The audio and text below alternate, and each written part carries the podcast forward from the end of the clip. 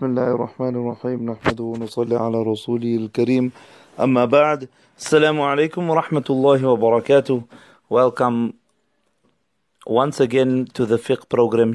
Last week we had discussed the Salat of Eid and just a few aspects of the sunnats of the day of Eid al-Fitr and Eid al-Adha. Today we will go through some of the aspects of the Eid Salah itself and how to perform the Eid Salah. Now we know that the Eid Salah is primarily performed by the males, uh, but because it comes only twice a year, sometimes we tend to forget uh, the procedure as to how the Eid Salah is actually performed. So we know the Eid Salah firstly is wajib and uh, it has six extra takbirs. So these six extra wajib takbirs is what is what distinguishes it from other salahs, what is different from the other uh, types of salat, and is exclusive to the to the salah of Eid itself. If we look at the Jumu'ah salah is also two rakats, and the Eid salah is also two rakats, and everything else about the salah is the same except for these six extra wajib takbirs. So when we are performing the Eid Salah, the Eid Salah uh, niyat should be made that I am performing two rakats of Eid al-Fitr or Eid al-Adha, doesn't matter. It is the same. The procedure for the Eid Salah for both Eid al-Fitr and Eid al-Adha is the same. A person can say that I am performing two rakats of Eid al-Fitr or Eid al-Adha wajib with six extra takbirs behind the Imam. With six extra takbirs behind the Imam. Then the person will fold the hands after the takbir tahrima and recite thana. So when a person makes Allahu Akbar, like how you start the salah normally, how you start any normal salah, you way you make the takbir tahrima and you will tie your hands. After reciting the thana, a person will make the three uh, three of the six extra takbirs. So three of the six extra takbirs will be made in the beginning of the salah, immediately after the takbir at tahrima. So we start the salah by saying Allahu Akbar, tying the hands as normal and reciting Subhanaka Allahumma wa bihamdika wa tabaraka ismuka wa ta'ala jadduka wa la ilaha ghayruk. Thereafter, the three takbirs. The first takbir, you will say Allahu Akbar, raising both the hands up to the ears and bringing them down to the side. The second takbir, again Allahu Akbar, raise the hands to the ears and bring them down to the side. The third takbir, Allahu Akbar, lifting the hands up to the ears, saying the takbir and then folding them below the navel. Now we learned a very very easy way to remember it in madrasa by saying band chor chor band. Band chor chor band. Meaning that tie then leave it, then leave it, then tie. So you tie, leave, leave and tie.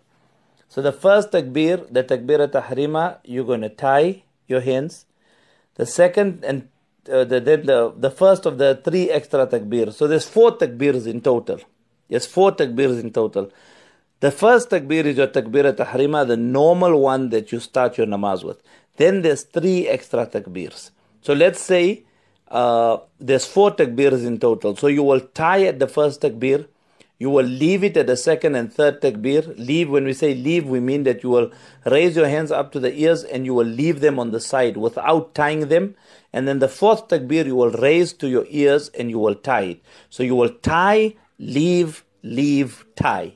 So these are the four takbirs. For the first takbir, you will say Allahu Akbar and tie your hands. Second takbir, Allahu Akbar and leave it on your side. Third takbir, Allahu Akbar and leave it on the side. Fourth takbir, Allahu Akbar and tie. So tie, leave, leave, tie.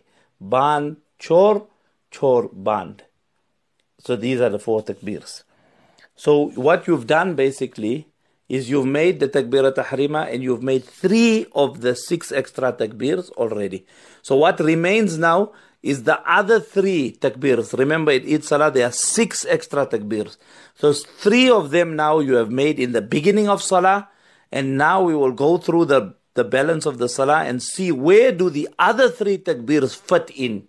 Where do we read the other three wajib takbirs? Okay, so we started our salah, Allahu Akbar takbir tahrim, we read thana, then we made our three takbirs, Allahu Akbar, left the hands on the side, Allahu Akbar, left the hands on the side, Allahu Akbar, tied the hands, then you read your thana, uh, or, or, rather your ta'awudh tasmiyah, A'udhu billahi minash shaitanir rajim, bismillahir rahmanir rahim, alhamdulillahi rabbil alameen, the whole of Surah Fatiha, then you will read a surah, then you will go into ruku', you will perform sajda, you will come up for the second rakat, you will start the second rakat as normal as well.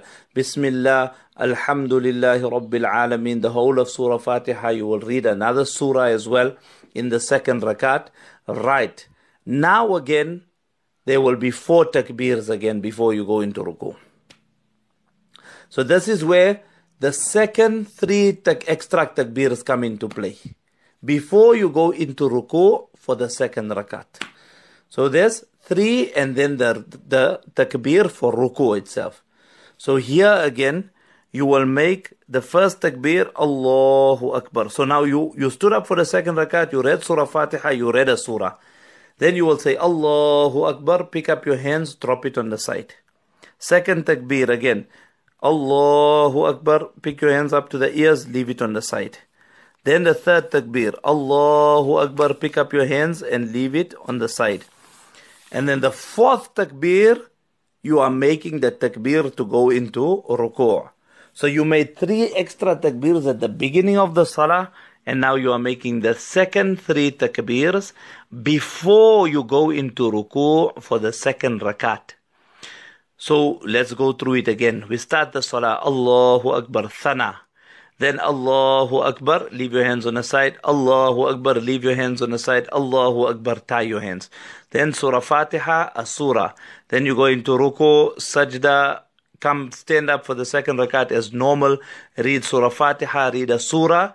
Right. Now, before going into ruku for the second rakat, you will make your remaining three takbirs. Allahu Akbar, hands on the side. Allahu Akbar, hands on the side. Allahu Akbar, hands on the side. And the fourth Allahu Akbar, you're going to go into ruku as normal. So there are four takbirs at the beginning of Salah.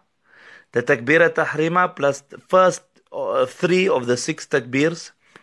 Then after reading the Surah Fatiha Surah, Ruku, Sajda coming up, Surah Fatiha Surah, before going into the second rakat, there's four takbirs three of the second, the second of the three takbirs to make six in total, and then the fourth takbir will be for ruku, and then you will complete the salah as normal. That is basically, in a nutshell, how the salat of Eid should be recited. Once everybody goes into ruku and the salah is completed, then the imam will stand up and deliver the khutbah and all should sit silently and hear the same. So this is also different from your Jummah Salah because in the Jummah Salah we know that we have the khutbah first and we have the Salah after the khutbah, whereas in the Salah of Eid we find that the Salah of the Salah is first and the khutbah is after the Salah. So that is the difference. In Jummah, the khutbah is first. In Eid namaz, the namaz is first and followed by the khutbah.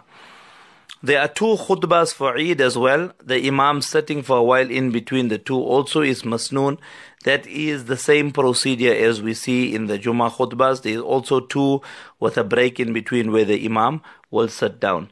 And just as we know it is wajib to listen to the khutbah of Jumu'ah Salah, similarly, it is wajib to listen to the khutbah of the Eid Salah as well.